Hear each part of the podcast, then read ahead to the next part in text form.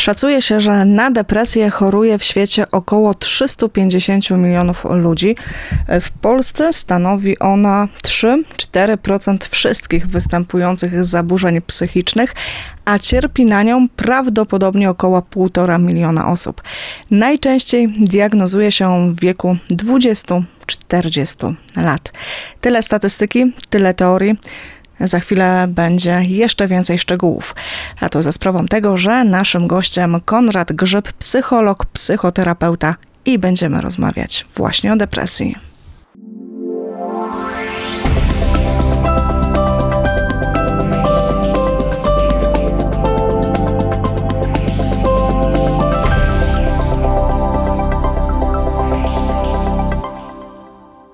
Mówiłam, że będzie o depresji, zatem pora przedstawić naszego gościa, specjalistę Konrad Grzyb, psycholog, psychoterapeuta, zastępca dyrektora Ośrodka Terapii Uzależnień w Parzymiechach. Witam serdecznie. Dzień dobry, witam wszystkich.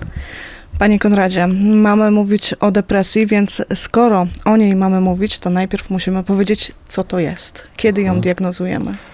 To znaczy, jeżeli chodzi o diagnozę nozologiczną przeprowadzoną przez lekarza, to mówi się o zaburzeniach nastroju, które trwają dwa tygodnie lub dłużej.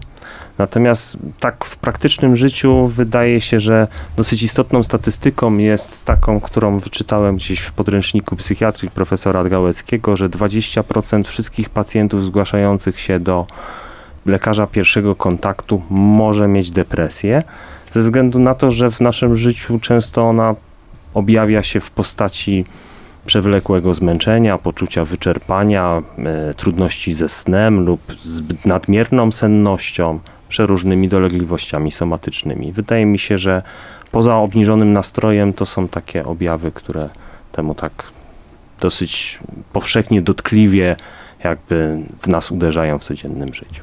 Mówi pan mm, zaburzenia nastroju powyżej dwóch tygodni, ale przecież mm, gdyby tak uczciwie spojrzeć, to każdemu z nas mogło się tak zdarzyć, że rzeczywiście no nie, nie jesteśmy w jakiejś wielkiej euforii, że ten nastrój mamy bardzo mocno obniżony, ale czy to już jest powód, by pójść w kierunku diagnozy depresji?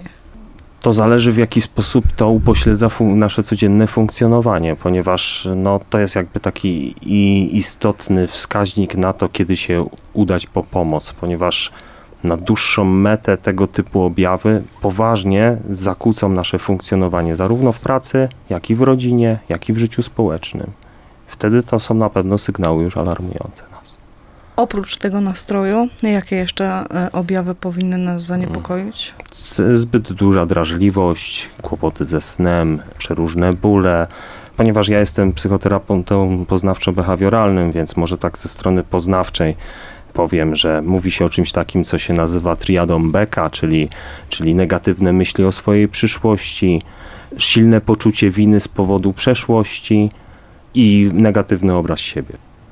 Czy można, nie wiem, tak, takie pytanie laika, ale czy depresja ma też jakieś podłoże genetyczne? Czy to w jakiś mhm. sposób Wskazuje też... to w badaniach, natomiast y, czytałem o badaniach bliźniąt, natomiast y, trudno powiedzieć, czy to czy to są predyspozycje do samej choroby, czy raczej predyspozycje do pewnych czynników, które może ją wywołać. Mówimy tutaj o różnych e, objawach, ale tak sobie myślę, że kiedy rzeczywiście zaczynamy już u siebie coś podejrzewać, coś, ten nastrój nam też nie daje spokoju, gdzie wtedy, w jaki sposób, e, co, co robić po prostu? Zależy, czy to jest związane również z tymi dolegliwościami somatycznymi, o których wspomniałem, bo wiadomo, że wtedy pierwszą drogą jest lekarz pierwszego kontaktu i on musi wykluczyć jakiekolwiek przyczyny chorobowe innej choroby, a później jest to wizyta u specjalisty psychiatry, który może postawić w Polsce diagnozę z tym związaną, rozpocząć leczenie. Jak się stawia taką diagnozę? Czy to są testy, czy to są jakieś konkretne badania? Jest to wywiad skrócony, ustrukturyzowany lub e, luźny, swobodny. E, mogą być testy, są, są również e, kwestionariusze przeznaczone do tego. Sami sobie nie zdiagnozujemy, wujek Google nie podpowie. Lepiej, żeby to zrobił lekarz. Raczej tak. Raczej on wychwyci takie subtelne diagnostyczne różnice pomiędzy tym, czy mamy do czynienia ze stanem chorobowym. Jak pracuje się z takimi ludźmi? W moim wypadku po postawieniu diagnozy i po oczywiście zleceniu farmakoterapii przez e, lekarza rozpoczyna się protokół poznawczo-behawioralny psychoterapii związany z depresją lub z bardzo konkretną, e, już z bardzo konkretną diagnozą nozologiczną postawioną przez lekarza. Terapia, jak wygląda takiej osoby? Taka terapia, rzeczywiście psychoterapia bardziej. Generalnie celem chyba każdej psychoterapii poznawczej jest tak zwana restrukturyzacja poznawcza, czyli mówiąc tak trochę po ludzku, bardziej kolokwialnie, diametralna zmiana sposobu myślenia, podejścia, oceniania pewnych rzeczy. Czy to się da? Bo tak sobie myślę, ktoś ma te lat swoje 40, 50, być może jeszcze więcej, i nagle ktoś mu mówi: zmień swoje myślenie, zmień swoje nastawienie. No, może w takiej prostej formie to nie ma szansy działania, natomiast e, korzystając z przeróżnych technik e, psychoterapeutycznych w przebiegu leczenia, pacjent zauważa pewne rzeczy. Zaczyna wiązać przede wszystkim swoje nastroje z konkretnymi emocjami, a swoje konkretne emocje z konkretnymi myślami. I to jest rzecz, którą w zasadzie do którego dążymy bo też e, szukamy u niego kontroli poprzez myśli nad tymi emocjami, a co za tym idzie również nad zachowaniami. Pracuje Pan już od pewnego czasu, też pewnie widzi taką zmianę myślenia, że kiedyś e, chociażby depresja, ale też wiele innych chorób związanych z psychiką ludzką, to były choroby wstydliwe. Czy dzisiaj już się zmienia to nastawienie faktycznie i coraz częściej zaczynamy szukać e, pomocy i te choroby traktować tak jak wszystkie inne, jak kardiologiczne, nie wiem, neurologiczne, czy, czy ortopedyczne, czy jakiekolwiek inne? Nie wiem, czy, czy tak samo jak tamte, które pani redaktor wymieniła, natomiast e, na pewno, jeżeli chodzi o depresję, wydaje mi się, że kwestia takiego wstydu społecznego jest już znacznie mniejsza pod tym względem. Znacznie chętniej pacjenci do nas się zgłaszają z tej przyczyny niż na przykład z przyczyny uzależnienia. No ale czy łatwo jest się przyznać e, przed, nie wiem, jakimś nawet swoim środowiskiem, że ja mam depresję? Czy te osoby rzeczywiście e, mówią o tym, w swoim środowisku, w którym żyją, czy jednak niekoniecznie, czy jednak jeszcze jest to powód wstydu? Wiadomo, że są różne sytuacje indywidualne, różne ludzie, indywidualne powody mogą mieć ku temu, czy mówić takie rzeczy, na co chorują, czy nie mówić. Natomiast wydaje mi się, że coraz powszechniej się o tym mówi, że na pewno jesteśmy na jakiejś drodze ku temu, żebyśmy zauważali ten problem społecznie, ponieważ no, pani redaktor wspominała te dane statystyczne z początku audycji, natomiast e, ciekawą rzeczą jest to, że, że procent ludzi cierpiących na depresję rośnie wraz z wykształceniem i z miejscem, e, z aglomeracją, z którą, w której mieszka. Czyli im większe aglomeracje, tym większe narażenie na zachorowanie na depresję. Jestem tym zaskoczona. Zatem z czego to może wynikać? Hipotezy są przeróżne. Nie mnie o tym należałoby się zapytać, przepraszam, e, autorów tych badań. Teraz nie przywołam ich w głowie. Tam zawsze są jakieś dyskusje i hipotezy. Natomiast wydaje mi się, że może powodować to w dużej mierze adaptowanie się do pewnego, pewnych trendów życia społecznego lub przeróżne inne problemy z tym, z tym związane. Może też dlatego, nie wiem, tak sobie myślę, tam większa anonimowość, e, a tu jednak w mniejszych miejscowościach te relacje są może trochę bliższe, bo to też trochę pewnie od tego zależy. Wsparcie społeczne może mieć, może mieć znaczenie, chociaż nie wiemy, czy akurat w tym wypadku te mniejsze, e, mniejsze społeczności naprawdę je tak dają, ponieważ no, no trzeba byłoby przejrzeć w tym kierunku jakieś badania. Skoro tak dużo osób y, choruje, skoro rzeczywiście te statystyki są jakie są, pan też je, je potwierdza, mające zupełnie inne źródło, to czy można jakoś zapobiegać depresji? To znaczy, wydaje mi się, że powinniśmy pracować w gruncie rzeczy yy, bardzo też profilaktycznie, dużo o tym mówić, wychwytywać wcześniej pewne symptomy, szukać wsparcia społecznego, organizować również sprawne leczenie z pełnym dostępem. Ponieważ chyba w Polsce z opieką psychiatryczną pod tym względem cały czas jest jakiś problem. My tutaj luźno rozmawialiśmy poza audycją. Pani mówiła o jakimś tam czasie oczekiwania na wizytę u lekarza. No myślę, że to są przede wszystkim problemy, z którymi się borykamy, że dostępność leczenia i szybkość reakcji jest tutaj niezwykle potrzebna. Ale czy my możemy robić coś tak typowo profilaktycznie, bo e, no na przykład tak próbuję przełożyć to na coś innego. Jeżeli e, nie chcę chorować na gardło, to mi ktoś powie, jest zimno, zakładaj szalik i jest szansa bardziej prawdopodobna do tego, że nie będziesz chora. Ale czy w przypadku depresji też można takie coś stosować? Jeszcze nawet nie mówię o tych takich sygnałach, kiedy trzeba byłoby pójść do lekarza, tylko wcześniej, dużo wcześniej. Czy wydaje mi się, że no nie powiem tutaj nic odkrywczego. No, zdrowy tryb życia, dobre odżywianie się, yy, odpowiednia, uczenie się odpowiedniego reagowania na stres i radzenia sobie z nim, odpoczynek, duża e, równowaga w życiu, zarówno emocjonalna, jak i w zasadzie taka społeczna. Nic innego mi nie przychodzi do głowy. No, czasem przyczyny tego, że wystąpi depresja, są związane z jakimiś wydarzeniami w naszym życiu, które często, ciężko jest przewidzieć i zapobiec nim wiadomo, są nieprzewidywalne. Wspomniałam też o tym, informację, którą znalazłam w jednym ze źródeł, że najczęściej diagnozuje się w wieku 20-40 lat. Czy no. to oznacza, że wtedy jesteśmy najbardziej narażeni? Tak, przyjmuje się, że to jest taki wiek produkcyjny człowieka, czyli jego życie gdzieś, jego oczekiwania, aspiracje mają gdzieś osiągnąć pewne apogeum, spotyka ich i albo akceptuje, adaptuje się do tego, co przez swoje życie wypracował, ma większą nadzieję na przyszłość lub nie. Pandemia nam na pewno nie pomogła. Oj, na pewno nie. Czy więcej pracy jest teraz w tym czasie? Wydaje mi się, że na pewno. No na pewno my się skupiliśmy dość mocno na dzieciach, że ta pandemia dotknęła dzieci, gdzie pewnie też już się zaczyna diagnozować e, depresja, chociażby po tej sytuacji e, lockdownów i tak dalej. Ale myślę, że to nie tylko ta grupa wiekowa, że to chyba każdego z nas w jakiś mniejszy czy większy stop, sposób dotknęło. Niektórzy właśnie dość poważnie. Izolacja społeczna, e, większe narażenie na lęk związany z, z lękiem o własne zdrowie, duże zmiany w życiu społecznym. Wszyscy się do tego dobrze przystosowują.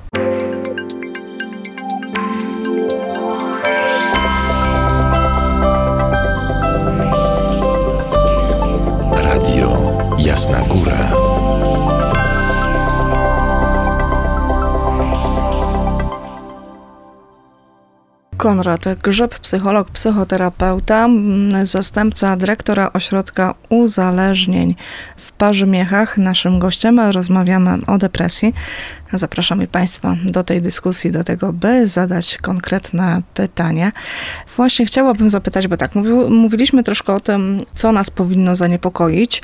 Być może w nas samych, być może w naszych bliskich, bo to niekiedy trochę łatwiej zobaczyć u kogoś niż u siebie samego.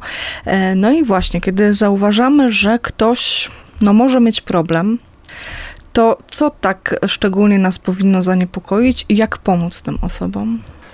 Znaczy o tym, co nas powinno zaniepokoić, to już wcześniej trochę mówiłem, że no, wiadomo, wyrażanie pewnego rodzaju myśli. Natomiast y, jak, jak pomóc? Hmm, wydaje mi się, że takie ludzkie wsparcie jest y, najlepszym sposobem. No i jednak rozmowa z, y, z tego typu osobą, żeby może jednak udała się do specjalisty, spróbowała tej diagnozy czy jakichś form leczenia oferowanych żeby zobaczyć, może odzyskać jakąś poprawę. Natomiast w tym wsparciu takim ludzkim musimy pamiętać jedną rzecz, że bardzo często mamy w sobie taki odruch pomagania. W momencie, kiedy osoba e, widzi wszystko bardzo negatywnie, my jej nie udowodnimy w tym momencie, że nie jednak jest pozytywnie. Czasem wystarczy naprawdę bycie z kimś i sama rozmowa, ona dużym stopniu rozładowuje napięcie i, i może pomóc. Ale też jak rozmawiać, bo to raczej niekoniecznie e, weź się w garść, wszystko będzie dobrze, zobaczysz, jutro też jest dzień i tak dalej. To chyba niekoniecznie taka no forma rozmowy.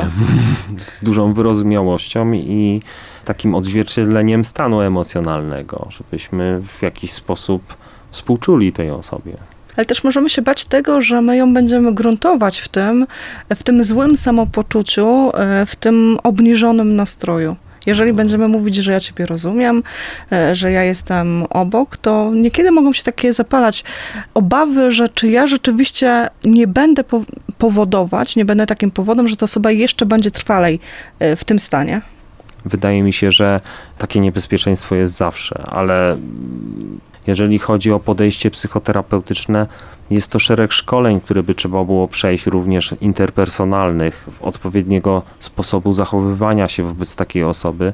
Mogłoby być to dla wielu osób zbyt trudne, więc ograniczyłbym się do tego, żeby naprawdę po prostu rozmawiać i być z kimś.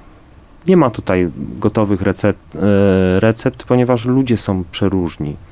Wszyscy jesteśmy jacyś na swój indywidualny sposób. A czy są jakieś e, symptomy, które jesteśmy w stanie zaobserwować już dużo wcześniej? Bo skoro rzeczywiście najczęściej się diagnozuje 20-40-latków, ale czy w młodszym wieku obserwując e, nawet dzieci czy nastolatków, czy jesteśmy w stanie powiedzieć, e, że ten człowiek wykazuje jakieś cechy ma, które mogą zwiększyć prawdopodobieństwo depresji? No, powiedziałbym tak kolokwialnie, negatywne myślenie po prostu. Natomiast yy, Natomiast no, co możemy zaobserwować? No, takie rzeczy jak trudności ze snem, wyczerpanie, czy brak, yy, czy taka anhedonia, czyli brak czerpania przyjemności z rzeczy, które wcześniej sprawiały przyjemność, no to są takie rzeczy, które mogą być bardzo widoczne. Jeżeli to trwa jakiś, to nie jest kwestia jednego dnia, który się przydarzył naszemu bliskiemu, taki, tylko to trwa już jakiś czas, to może być to alarmujące, ostrzegające nas przed tym, że coś może być na rzeczy. Czyli to też zadanie dla wszystkich dorosłych, e, którzy wychowują młode pokolenie, właśnie co im pokazujemy, czy my zwracamy uwagę na te negatywy w życiu, czy jednak na te pozytywy, bo to e, też wiele od wychowania pewnie zależy, czy rzeczywiście potrafimy się cieszyć z tych małych rzeczy, czy jednak jesteśmy takimi malkotentami, którzy tylko szukają tej przysłowiowej e, dziury w całym. Mówimy też troszkę o tym, że no dobrze, kiedy już wiemy, że mm, ktoś z naszych bliskich albo my sami jakieś objawy mamy, to gdzie konkretnie możemy szukać pomocy? Czy są jakieś konkretne ośrodki, skoro rzeczywiście lekarz, psychiatra, tak jak mówiliśmy, dość odległy termin najczęściej, ale gdzie możemy e, rozpocząć to szukanie pomocy? Znaczy, generalnie przeznaczone są dla tego e, poradnie zdrowia psychicznego, natomiast e, szereg innych miejsc oferuje również pomoc również w zakresie psychologicznym, psychoterapeutycznym. U nas, w naszej poradni zdrowia psychicznego, również e, na 1 maja 25 również świadczymy taką pomoc. SMS. Witam serdecznie. Powiem prostą sprawę. Gdyby ludzie byli serdeczniejsi dla siebie, nie czyń drugiemu, co tobie niemiłe. Dziękuję za audycję i pozdrawiam. No, może byłoby trochę bardziej optymistyczne życie. Może rzeczywiście byśmy potrafili też te pozytywy zauważać. E, na pewno miłym warto być. To, e, to co do tego nie mamy e, wątpliwości i to na pewno też pewnie wielu osobom może pomóc w tym, że mamy bardziej pozytywne nastawienie do życia. Ośrodek w terapii uzależnień w Parzymiechach, tam również do Was docierają ci, którzy mają depresję? Czy nie, to tam są... do nas nie docierają, ponieważ ja mówiłem o, o naszej poradni zdrowia psychicznego, która jest w, w poradni na 1 maja 25, to jest filia ośrodka.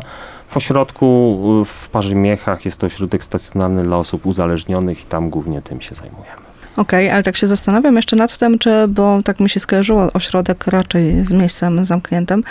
Leczenie depresji, na czym polega? Czy to jest też taki moment, kiedy stosując czy to farmakoterapię, czy chociażby psychoterapię, czy to jest moment, kiedy ja powinnam wyłączyć się z życia, czy to jest moment, kiedy rzeczywiście leczę się przy okazji tego, że pracuję, podejmuję codzienne obowiązki i tak dalej? Raczej, raczej lepsze by było to drugie. Natomiast są pewne postacie depresji, mówimy też o depresji głębokiej, przy której konieczna jest hospitalizacja.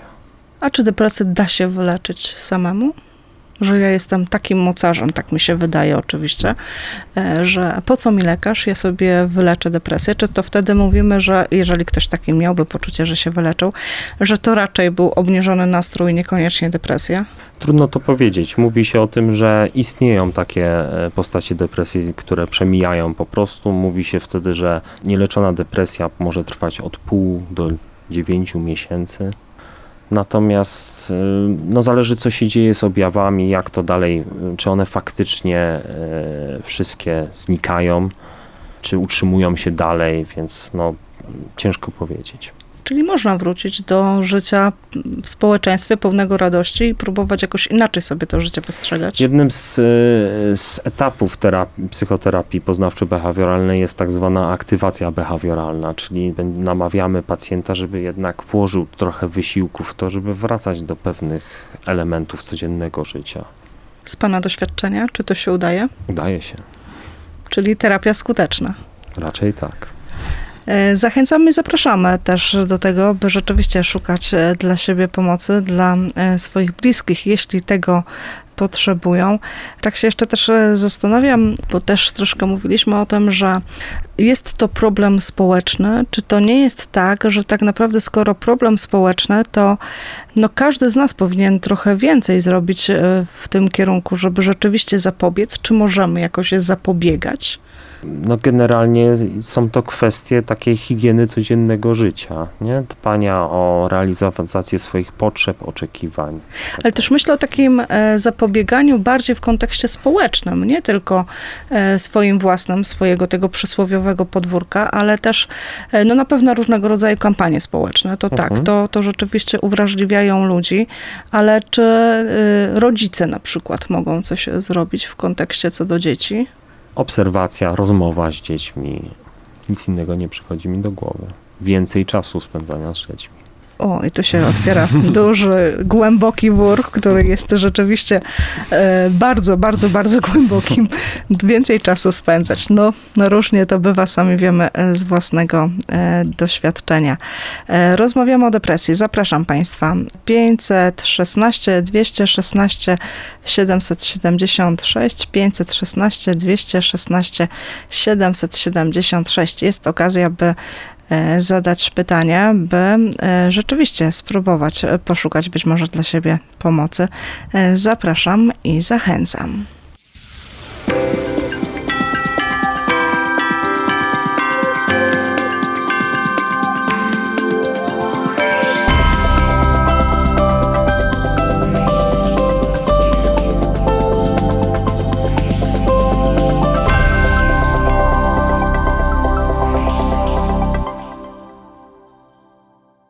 Rozmawiamy, jak Państwo słyszą, również e, poza anteną i zdradzę Państwu, że usłyszałam przed chwilą coś, co mnie bardzo mocno zaintrygowało i o co chciałabym e, faktycznie dopytać.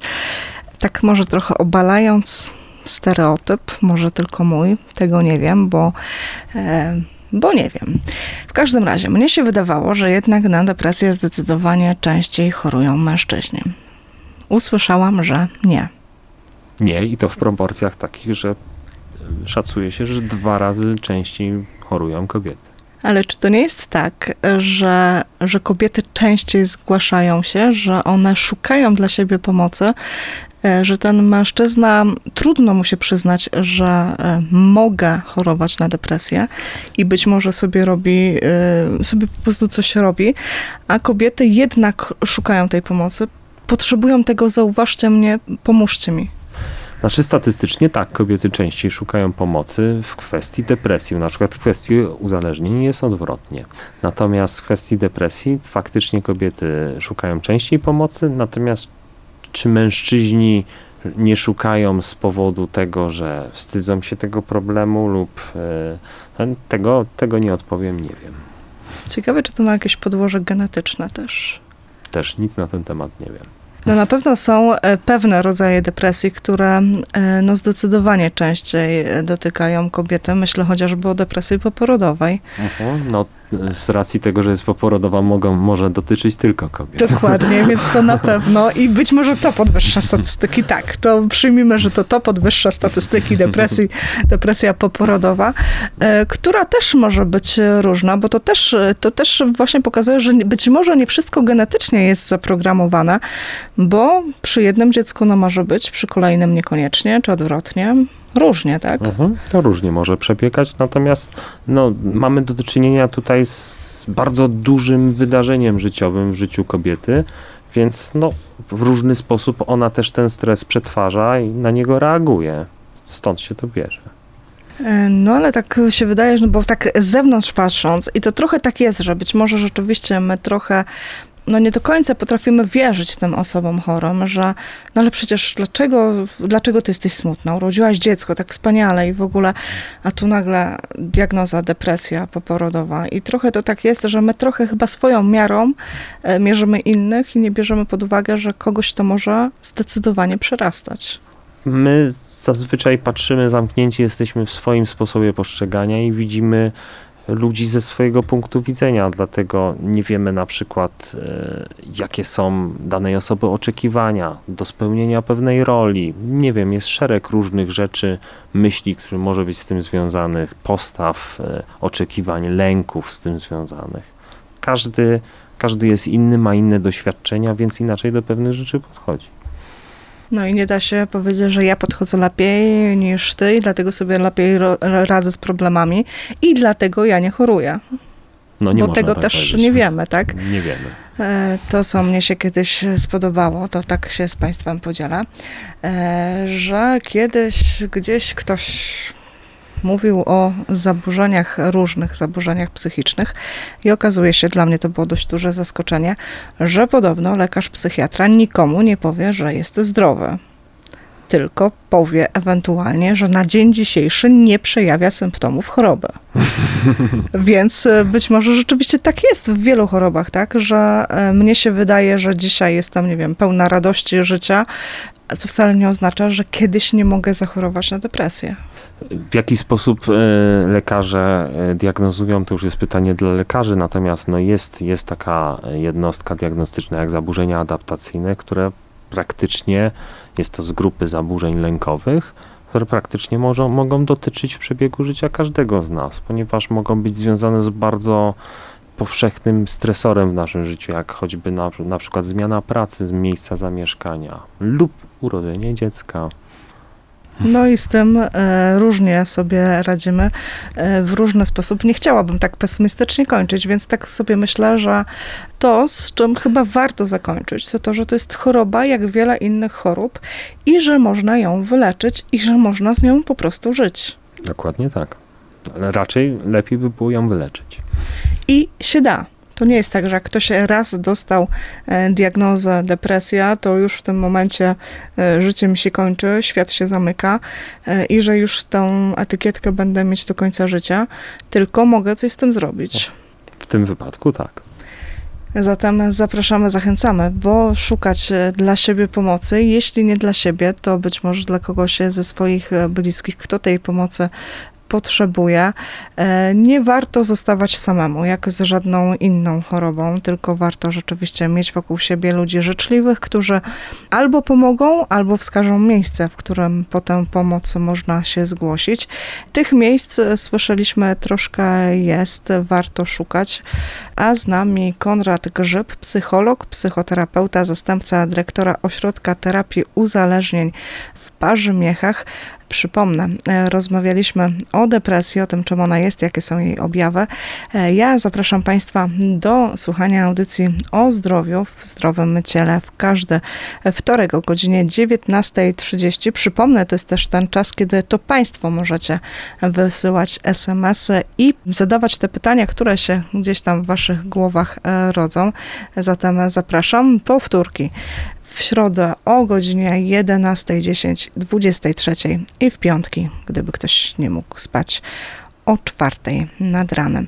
E, zatem zapraszam, by razem z nami być i by też Państwo współtworzyli ten program. A za dzisiaj już bardzo serdecznie e, dziękuję. No i mówię oczywiście e, do usłyszenia w odcinkach premierowych w każdy wtorek o godzinie 19.30, a mojemu gościowi bardzo serdecznie dziękuję i powiedziałabym, życzę jak najmniej pracy.